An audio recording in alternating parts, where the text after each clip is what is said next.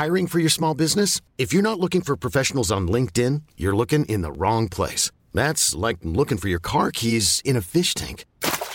LinkedIn helps you hire professionals you can't find anywhere else, even those who aren't actively searching for a new job but might be open to the perfect role. In a given month, over 70% of LinkedIn users don't even visit other leading job sites. So start looking in the right place. With LinkedIn, you can hire professionals like a professional. Post your free job on linkedin.com slash achieve today. Life is full of awesome what ifs, and some not so much, like unexpected medical costs. That's why United Healthcare provides Health Protector Guard fixed indemnity insurance plans to supplement your primary plan and help manage out of pocket costs. Learn more at uh1.com. Du lytter til en podcast fra Vi Gør.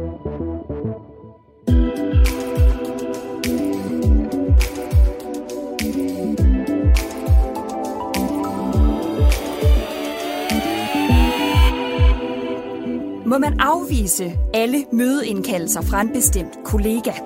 Og må man konfrontere kollegaer, der arbejder færre timer, end de burde? Det er nogle af dilemmaerne, vi kommer omkring i denne episode af Vi arbejder med det, podcasten, hvor vi hjælper med at løse dilemmaer i arbejdslivet. Din vært er mig. Jeg hedder Karen Honing.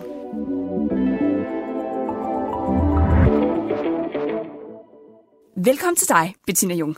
Tak for det. Du er jo øh, kunstner og øh, holder til på havnen i Aalborg. Og øh, jeg ved, at du har haft rigtig travlt på det sidste. Vil du ikke lige prøve at fortælle os lidt om, øh, hvad er det, du har haft travlt med?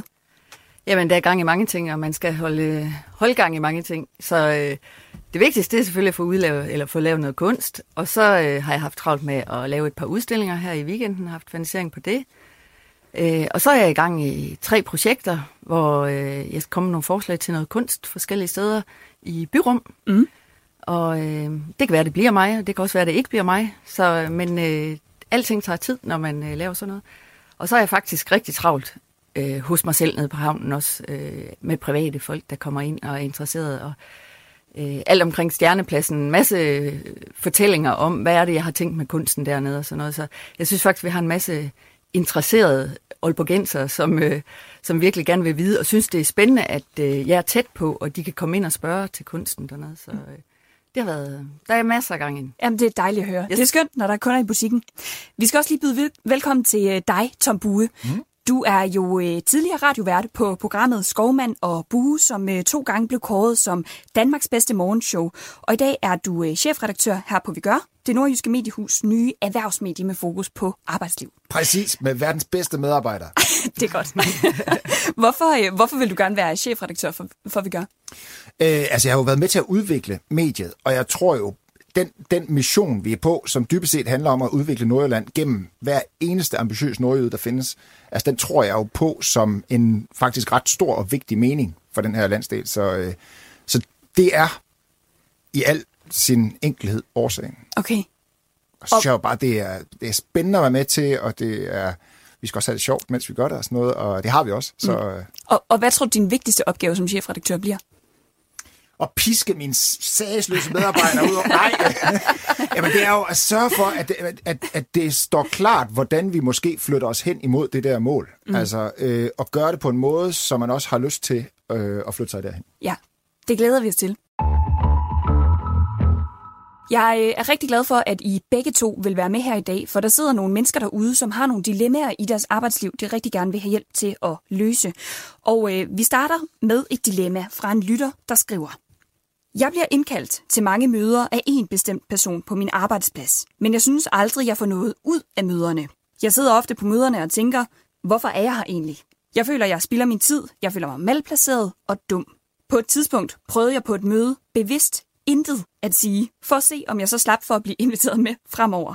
Men jeg bliver stadig inviteret med. Jeg overvejer at afvise alle mødeindkaldelserne fremover, men hvad synes I, jeg skal gøre?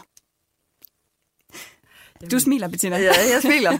Jeg, sy- jeg, jamen, det er fordi, jeg synes, at dialog, det må da være vejen frem. Altså, det der bare afvist, det, det synes jeg ikke er en måde at gøre det på. Jeg synes, at øh, så må hun tage dialogen med, med medarbejderne, og så sige, eller kollegaerne, og så spørge, jeg synes måske ikke, det hun, det hun faktisk føler, det var måske en god idé at i talesæt, og så øh, høre, jamen hvad er det, du synes, jeg kan bidrage med? Jeg synes måske ikke, jeg får så meget, og kunne vi gøre det på en anden måde? Mm. Det øh, dialog, vil jeg synes, var, var oplagt. Mm. Og, man, og man risikerer ikke, at der kommer en, øh, en dårlig stemning mellem lytteren og kollegaen, fordi at jeg går ud fra, at den, den kollega, der inviterer til de her møder, også selv mener, at det faktisk er nogle relevante møder. Selvfølgelig vil vedkommende synes, det er nogle relevante møder, og det kan også være svært at sige, men man, jeg, jeg synes, hvis man kommer ind med sådan øh, en positiv måde at sige det på, man behøver ikke at angribe, så, øh, så der er mange måder at sige tingene på, og jeg tænker, at de fleste mennesker vil reflektere over øh, et åbent spørgsmål og, og være positiv tilgang til det. Så mm. nej, det, det er et spørgsmål om, hvordan man får det vendt. Ikke? Okay.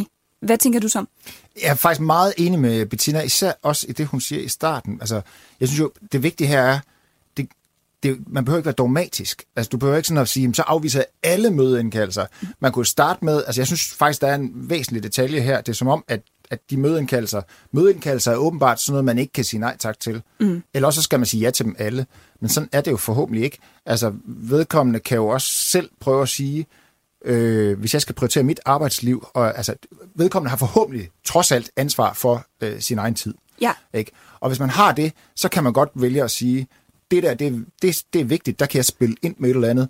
Det derovre, der synes jeg faktisk ikke, jeg har det store bidrag med, så der kan jeg godt tillade mig at sige, øh, jeg venter på memoet.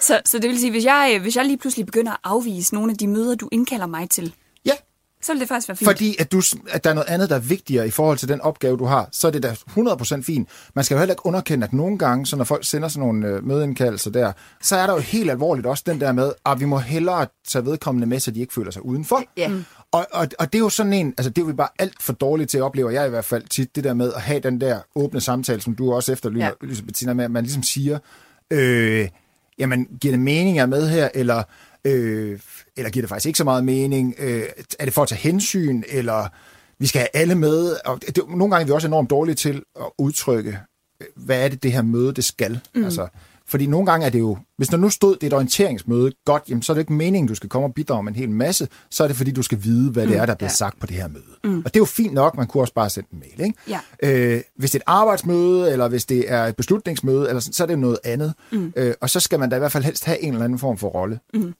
Så, så, man har, altså, så man har også selv et ansvar for at vurdere, jamen de møder, man bliver indkaldt til, er det rent faktisk noget, som, øh, hvor jeg kunne have brugt min tid bedre? 100 Ja. Og det er helt generelt, er jeg bare nødt til at sige, at det er som om nogle gange, nu, nu, uh, nu kører den, men øh, det er som om, at det der med det personlige ansvar, det er sådan glædet lidt tilbage. Mm. Jeg synes faktisk ofte, i det, også i bare et offentligt rum, man har sådan en, nogen burde have gjort noget. Ja. Nej, du kunne selv have overvejet, om mm. du skulle gøre noget i den her situation. Du skulle enten sige til, sige fra, mm. have sat en, en eller anden form for grænse, eller hvad du nu skulle have gjort. Altså, vi, der er simpelthen kun én, der kan koncentrere sig om at have styrepinden i dit liv, mm. og det er bare dig selv. Mm. Så det handler i virkeligheden om, øh, ja, som du siger, Bettina, kommunikation. Man skal have skabt noget klarhed i den der kommunikation i forhold til, hvad er forventningerne egentlig fra, fra den, der kalder ind, øh, og så ja, den, der sidder og får mødekaldelsen, i, i sidste ende skal også øh, selv tage ansvaret for at afvise, hvis det, det er det, der giver bedst mening. Helt klart. Ja. Oplever I selv øh, nogle gange at blive indkaldt til nogle møder, hvor I tænker, eller sidde på nogle møder, hvor I tænker, her kunne jeg egentlig godt ikke have været? Ja Ja, det, det tror jeg, vi alle sammen prøver. men men jeg, jeg prøver egentlig mange gange, øh, og i talsæt, hvis jeg synes sådan, at der har været sådan flere møder, hvor, jamen, hvor hvad er egentlig dagsordenen? Hvor, hvor, hvor er det, vi skal hen, mm. hvis den ikke er i talsæt? Og der er mange møder, den ikke er i talsæt. Og så bliver det sådan lidt snak, lidt højre og venstre, og det er slemt til selv. mm. men, men måske også derfor, ved de ved, at jeg er slemt til sådan noget selv, så, øh, så kan jeg også godt tillade mig at sige nogle gange, jamen, øh, hvad er det, vi skal komme frem til her? Ja. Så vi får et mere målrettet møde, fordi vi alle sammen er begrænset på tid. Ikke? Mm. Og jeg har også sådan, hvis man sidder på et møde, altså... Øh, nogle gange er der en tendens til, at folk de sådan ikke... Der er mange, der ikke siger så meget. Hvor, jamen, så, altså, jeg går ud fra, jeg, jeg går ud fra, at jeg er inviteret med, fordi man vil høre min holdning til et eller andet, eller jeg skal bidrage med et eller andet. Så hvis, hvis det bare var for at sidde stille og høre det hele, så skal der stå orienteringsmøde op i toppen, for ellers så, så skal jeg ikke være med. Mm. Tom og øh, Bettina, tak for jeres øh, input. Vi håber, at lytteren derude øh, kunne bruge en masse af det. Vi skal lidt videre, fordi Bettina, du har også taget et dilemma med fra dit øh, eget arbejdsliv. Ja. Vil du ikke lige øh, prøve at fortælle os lidt om det? Jo, men det er jo et meget sjovt dilemma. Som, øh, som kunstner, der bliver man meget sådan øh, lonely rider. Men så har jeg egentlig øh, givet afkald på alt det sociale. Altså den der sociale relation, man bygger op på en arbejdsplads i, igennem mange år. Og de venner og øh, fester og julefrokoster og alt det sjov, der følger med. Og det kan jeg da godt mærke også har været et afsavn øh, fra min side. Men, men det har ikke hængt sammen med den måde, jeg har lavet kunst på. Altså, jeg har også brug for, når jeg sådan udøver min kunst, at jeg står for mig selv og laver, men jeg kan sørge godt mærke, at, øh, at det er noget, jeg savner mm. rigtig meget. Og jeg har jo sådan, at der, hvor vi kan skabe noget større, det er jo sammen. Altså, man kan ikke gå og skabe noget større alene. Og, og det er jo vildt kontrastfyldt i det, jeg laver, ikke? Så, så jeg har jo altid drømt om at have det der kæmpe studie med 15 mennesker omkring mig, og nu gør vi et eller andet sammen. Fordi det er faktisk der, man skaber noget større. Det er, det, det er fordi, man sidder og pingponger og så kommer de store idéer. Og hvad, hvad er det sådan helt konkret, at du øh, savner ved at have flere kollegaer omkring dig? Jamen det er for eksempel det der med, at, at jeg får sådan en, en bestemt måde at se tingene på, og min kunst, det bliver en bestemt måde, jeg gør det på. Hvor hvis vi nu sad og sparede, som I gør på arbejdspladsen her, og så, så er der en, der siger, jamen har du egentlig tænkt over, hvis nu man brugte det her materiale, eller at vi, øh, det her, det skal måske også signalere et eller andet, eller så, så bliver vi bare mere åbne, og vi kan gøre noget meget bedre. Og det er det, der er absolut minuset. Men du siger alligevel, altså, så det lyder til, at du både kan få noget, øh, du kan få det gode i, at du siger, at kunsten den bliver større, når I kan være sammen om det, men du siger også det der med, at du har brug for nogle gange at være alene, og det, er det i virkeligheden der, at dilemmaet ligger, at, at der er både fordele og ulemper Helt ved, klart. at du sidder alene, eller ved, at du sidder sammen med andre? Ja, fordi jeg kan ikke, altså jeg skal gå ind i den der mulvarpefunktion i min lille gang der, og, og, og skabe kunsten, der skal jeg have ro, og jeg har musik i ørerne, eller bog i ørerne. Øh, det er der, det bliver skabt. Men det er selve processen, hvor man godt kunne tænke, inden, jamen der sidder vi og brainstormer, som I sikkert gør på jeres møder og sådan noget. Jamen, hvad kunne vi gøre, hvilken retning kan vi køre i? Og så kan vi gå ind og være os selv i processen. Det er I jo også, når du sidder ude og skriver, eller du forbereder sådan et program her. Så er det også det alene. Men jeg er det bare hele vejen igennem, ikke?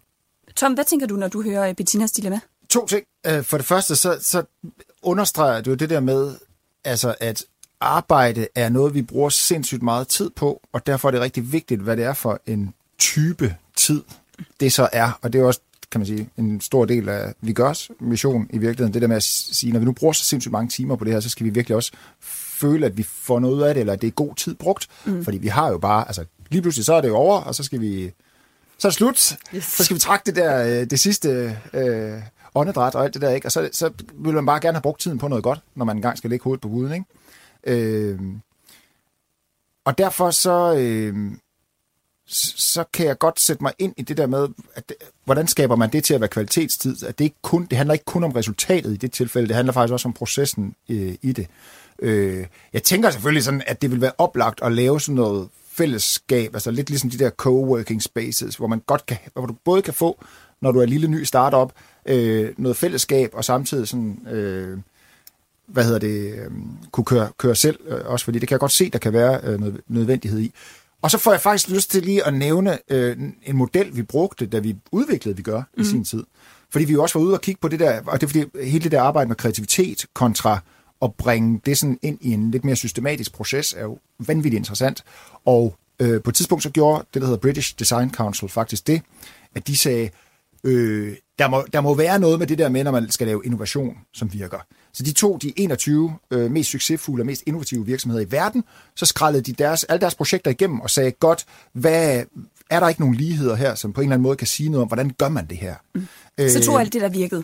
Ja. Så tog de alt det, der virkede, stoppede ja. det ned i en model, og det er det, man kalder for Double Diamond-modellen, som man kan google sig til og læse mere om. En, en ret simpel model i virkeligheden, som dybest set beskriver lidt af det, du også taler om, det der med, at man så åbner man ligesom op og altså har en meget sådan åben modus, og så lukker man faktisk ned på et tidspunkt. Og det er også det, jeg lidt hører dig ja. sige, du har brug for noget inspiration, så på et tidspunkt, så skal der træffes nogle valg.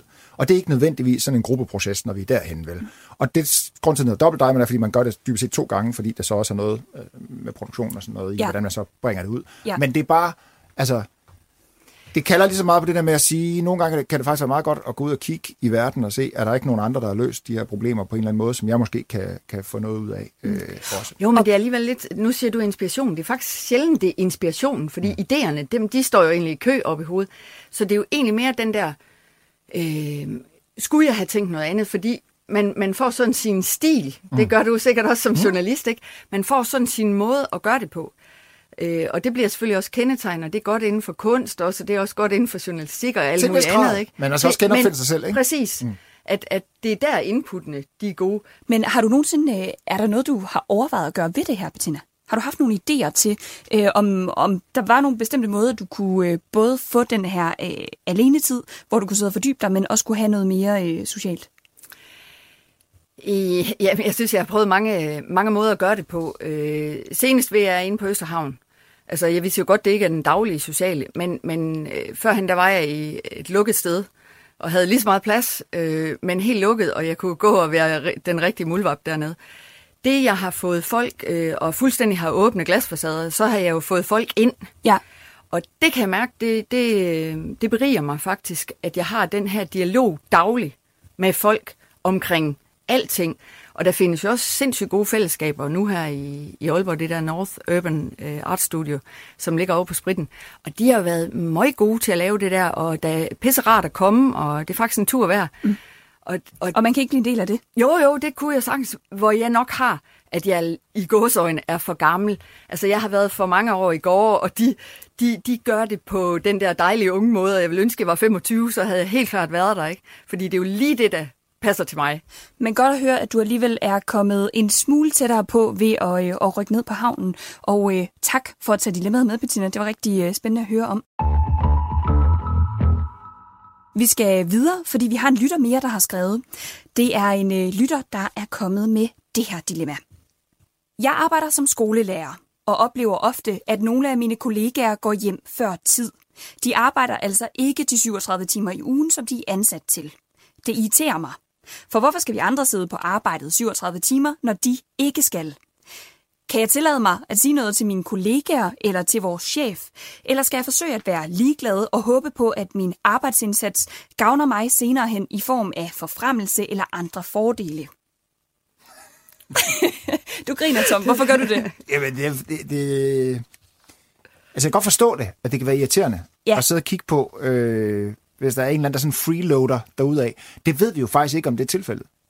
Det kan jo være, at vedkommende så går hjem, og så laver nogle sindssygt gode forberedelser derhjemme. Øh, jeg har i hvert fald været ude for øh, med, med mine børn nogle gange, at der er nogle lærere, der har gjort et enormt stort forarbejde med et eller andet, som tydeligvis er noget, de har gjort hjemmefra, hvor det har været rigtig godt. Og jeg har da også nogle gange kun, altså, der, har også, der er måske også nogle af lærerne, hvor man tænker, de er der, der hele tiden, men det er jo ikke, fordi det sådan, var super inspirerende, det der nødvendigvis kom. Altså, så der er meget stor forskel på det, og det tror jeg, det er sådan lidt svært at bare lige dømme det på, på tid. Og grund til, at jeg også øh, fniste lidt, det er jo fordi, altså jeg, jeg har det jo virkelig sådan, øh, det ved Karen i hvert fald, at øh, jeg går meget, meget lidt op i, hvor mange timer I er på arbejde.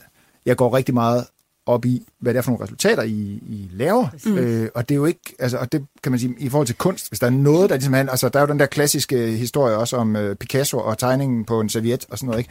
hvor øh, jamen, det tog kun øh, 10 sekunder at skrible det der. Ja, ja, men han har så lige brugt... Øh, hvad, 50 år på at bygge det op inden, ikke? Øh, og der er noget særligt i den der streg, og, og, og der er et helt andet, altså, det er bare for nemt at kunne regne i timer, Så- så, øh, hvad så- det der angår. Så jeg synes, kvalitets, altså det, hvis man kun beregner tid som den eneste kvalitetsparameter, så, så bliver det fattigt.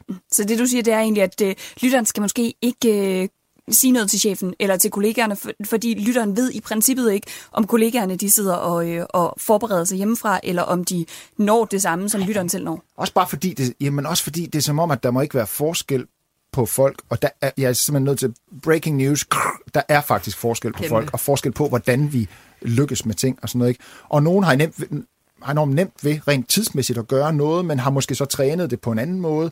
Øh, nogen har talent for et eller andet, og nogen har talent for noget andet, øh, og, og, sådan- og det, det er jo det, vi skal omfavne alle sammen.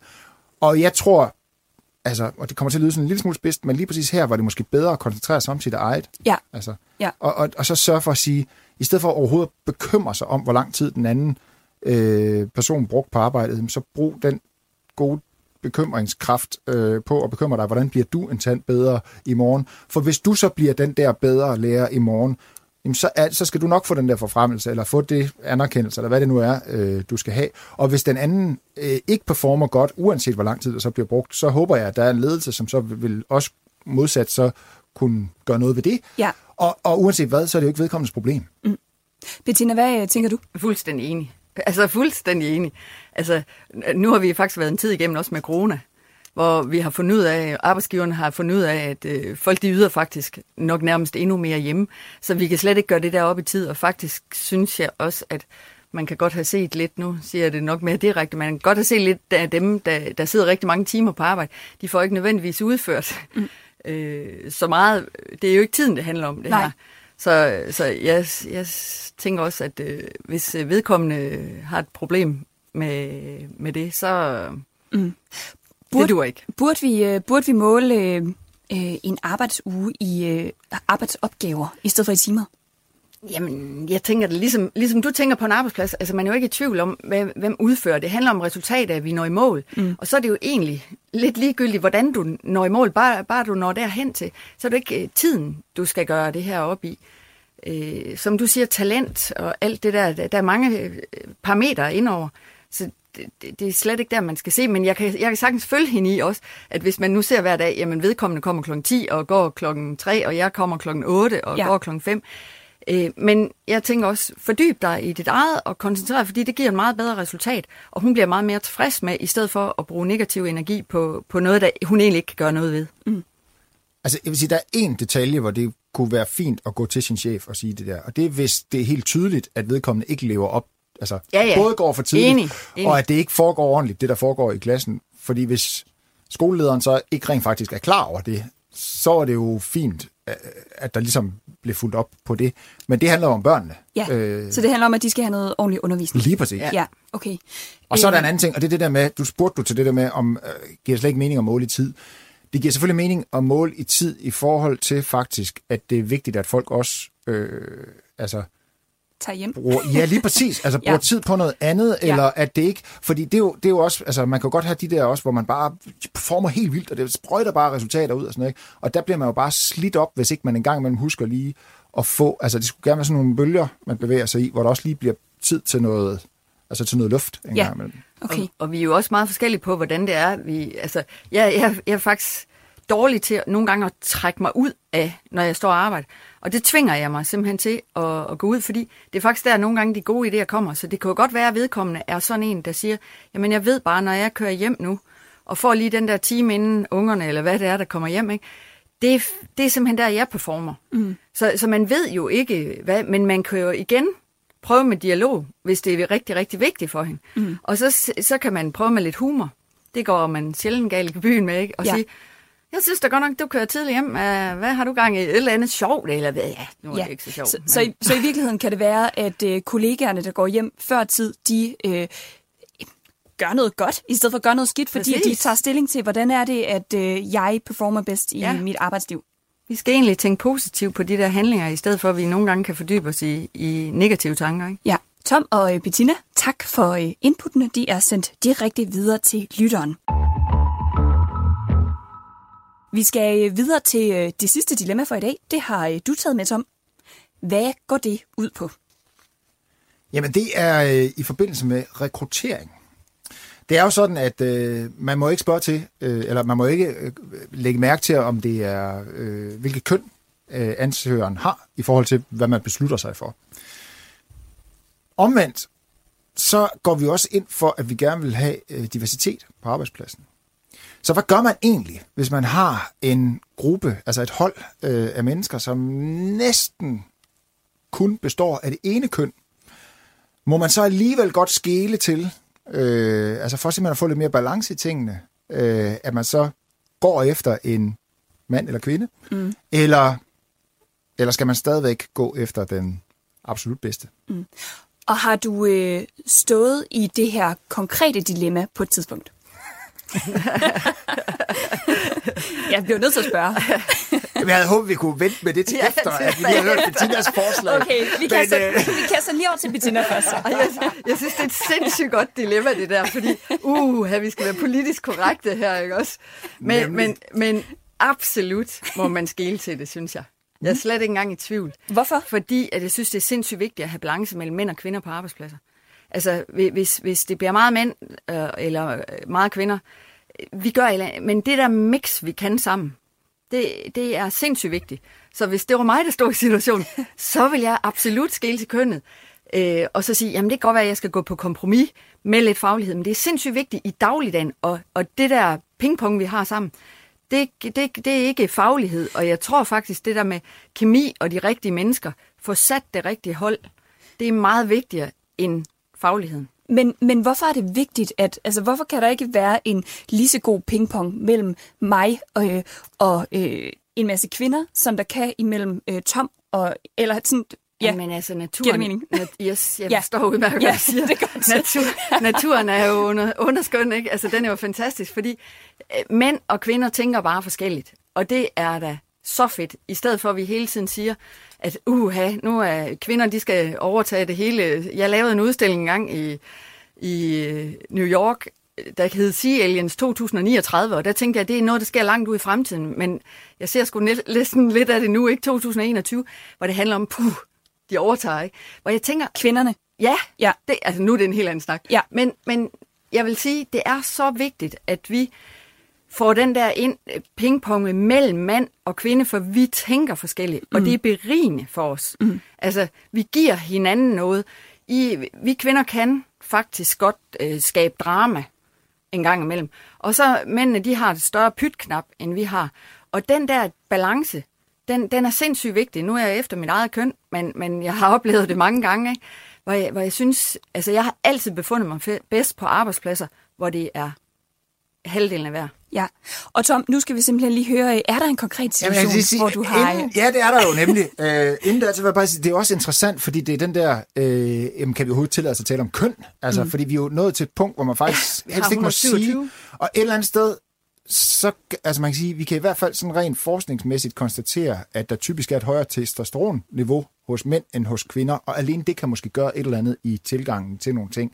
Så derfor, er, der er jo en forskel, altså rent sådan biologisk.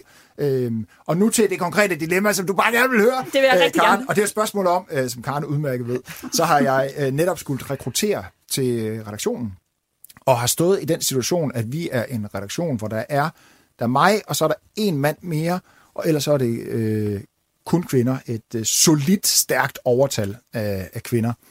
Øhm, og, og jeg har da haft den der tanke for at få den rigtige blanding her, vil det så ikke være godt at få en mand ind? Jeg må så konstatere nu, at der er sket det, at øh, alt det, der var til samtale, det var, det var kvinder. faktisk kvinder. Og det var simpelthen, altså det, og det var på, altså på kvalifikationer, en og alene, at det ligesom, øh, jeg tænkte, jeg er nødt til at vælge, øh, at, at vælge det ud. Øh, men, men, men, men det er jo svært, fordi man vil faktisk også gerne, altså jeg kan også godt være bange for, at den tipper den der balance til, at, at der er nogle, at vi faktisk får nogle blinde vinkler, fordi der er noget, vi ikke opdager. Og diversitet, handler det kun om køn, eller... Øh, Nej, det gør det jo på ingen måde. Det er jo alder, og det er jo alt muligt. Altså, det er jo, jamen, det er jo virkelig alt muligt. Ja. Altså, og man kan bare sige, øh, men det, det- og, og det, er jo, det er jo bare så nemt at sige, at vi sådan, når vi har en stor pulje af et eller andet, så kan man bedre opnå den der perfekte diversitet. Mm. Når, du- jo, mind, jo færre du bliver, jo sværere bliver det faktisk lige pludselig. Så når nu vi er de der øh, 8-9 mennesker eller sådan noget, ikke, så, så er det faktisk der, det bliver, begynder at blive svært. Ikke? Ja. Jo, men det er jo sårbart jo. Ja. Jo mindre man er, altså, jo færre man er, ikke? det er klart. Så, så bliver det mere tydeligt. Men nu er I jo nok også, øh, I, I er jo vant til at bruge kommunikation. Så, så lige præcis i det her tilfælde, så øh, når I er vant til kommunikation, så vil den jo også blive talsat. Og du i talsætter den her, ikke? Ja. Mm. Så det gør du jo også som leder, så Ja. ja. på den måde tror jeg, det er noget helt andet. Men, men sådan generelt tror jeg, at vi har godt af, af balancen der. Øh, og det, som du siger, det er både alder. Altså det, det, man lærer jo også øh, af ældre, og vi ældre lærer af de unge. Og altså, det er jo sindssygt vigtigt, at man har den der diversitet hele vejen igennem. Ikke? Og jeg tænkte faktisk også lige på, før du nævnte det der, øh, det der studio, hvor de, de unge øh, holdt til. Hvor Ja. de, så stod jeg og tænkte, de har jo også brug for dig. Altså dybest Jo, set, jo. ikke? Jo, jo. Øh, hvor det det er jo noget andet, man kunne give der. Ja, Øh, fuldstændig enig. Jamen, jeg tror rent faktisk også, at jeg skal redigere. Jeg tror faktisk, der er en også Ja, øh, okay. på alder med mig. Ja. Yes. Så, så jeg tror, at det er ikke dem, der lukker det af. Semi-ung. tak, Tom. Det var dejligt at høre. men, men Tom, når du står i det der dilemma, og du siger, at, det var, øh, at det var ene kvinder, der endte med at være til samtale, hvorfor, hvorfor træffede du så alligevel øh, det valg at sige, jamen nu er det øh, kun kvinder, Men vi det, der, det, tager det ind, så når du havde den der... Du stiller det spørgsmål, Karen, og det er jo fordi, du tvinger mig nu til at sige, men det er jo fordi, det er jo de bedste. Ja. Okay. Jeg sagde det. Det var en mand, der sagde det. ja. Ja. Så det vil sige, at dit eget, det dilemma, du kom med, der har du egentlig, altså der traf du egentlig en beslutning i forbindelse med den her øh, rekrutteringsproces, hvor du valgte at sige, jamen, øh, vi skiller ikke til kønnet. Altså, vi vælger i hvert fald ud fra, øh, Ja. hvilke kandidater, der er de bedste. Ja. Ja, okay. Men jeg vil sige, men, men, men det kunne godt være, hvis jeg nu havde haft nogen, der lå tættere på hinanden, så havde det jo været et reelt dilemma igen. Altså havde jeg nu haft øh, en ud af de øh, fem, der var til samtale, som så var en mand i stedet for, skulle det så faktisk, skulle det så tælle opad i forhold til, hvis jeg nu havde nogen, altså det er jo, det der, det er jo faktisk der dilemmaet er, ikke? Ja. ellers, ellers er der jo ikke noget dilemma. Ja, så hvis, så hvis der var en, øh, en mand, der kom til en samtale, altså, og som egentlig var øh, lige så god som en af de kvinder, der sad til samtalen, Ja. Jamen, så havde man i hvert fald så havde det været nemmere at kunne tage øh, højde for øh, diversiteten. Også. Så havde Ja. du vel tænkt Ja. personen ind i det. Altså, det, Det er jo det. det. Så havde man den der med, hvordan passer vedkommende ind i teamet. Yes. Altså, så kommer der nogle ja. andre parametre igen. Og derfor kan det sagtens være, at det faktisk var endt så alligevel med... Ja. Altså, så det er jo en lidt søgt diskussion, fordi det, det bliver altid, når man stiller sådan noget op, sådan et dilemma som det der, så bliver det altid sådan lidt sort-hvidt, og det er det ja. Ikke, fordi Ej. personen er jo en hel person, Ja. og skal passe ind i mange ting. Der er både det faglige, der er, Mm. som du siger, det menneskelige, der hvornår kan folk øh, møde på arbejde, og sådan, altså der er rigtig mange ting, der, der begynder at tælle oven i hinanden. Så det er også- sådan samlet... øh, Det er det. Og jeg, jeg kan også høre sådan, at parametrene i dag er måske også ændret sig øh, i mange virksomheder. Hvad jeg hører sådan en pip rundt omkring, øh, når virksomhedsledere skal ansætte, at fagligheden er måske ikke den vigtigste faktor mere. Man, man mm-hmm. ser faktisk det der med, hvordan passer mennesket ind i teamet, fordi det er måden at få Ja. ja. et godt team og få noget til at ske på. Ikke? Mm. Så, så vi, de bløde værdier er faktisk er snedet sig lidt ind ad bagvejen, heldigvis. Mm. Så det ikke kun er de her 100 procent. øh, faglighed, vi, vi jager helt vildt og høje karakterer og sådan noget, den er vi gået lidt fra igen. Tom, tak for at tage dilemmaet med. Jeg glæder mig jo rigtig meget til at møde mine nye øh, kvindelige kollegaer.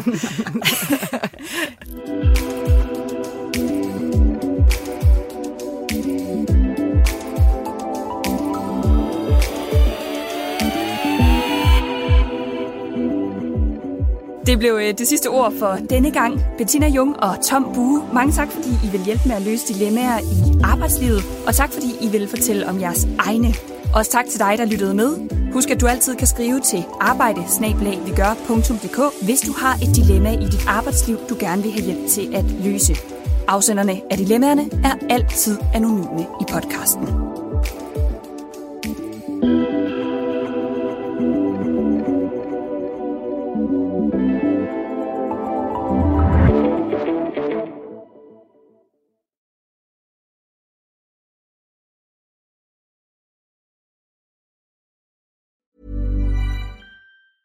Are you ready for truly hydrated skin? Meet Hyaluronic Body Serum, a breakthrough in body care from Osea. It's clinically proven to instantly increase hydration by 161%. Their lightweight, fast absorbing serum delivers 24 hours of nonstop hydration for silky smooth skin without the sticky afterfeel. Osea's latest innovation combines the magic of their best-selling hyaluronic sea serum with a new formula that's good for the whole body and five types of hyaluronic acid to target every layer of the skin.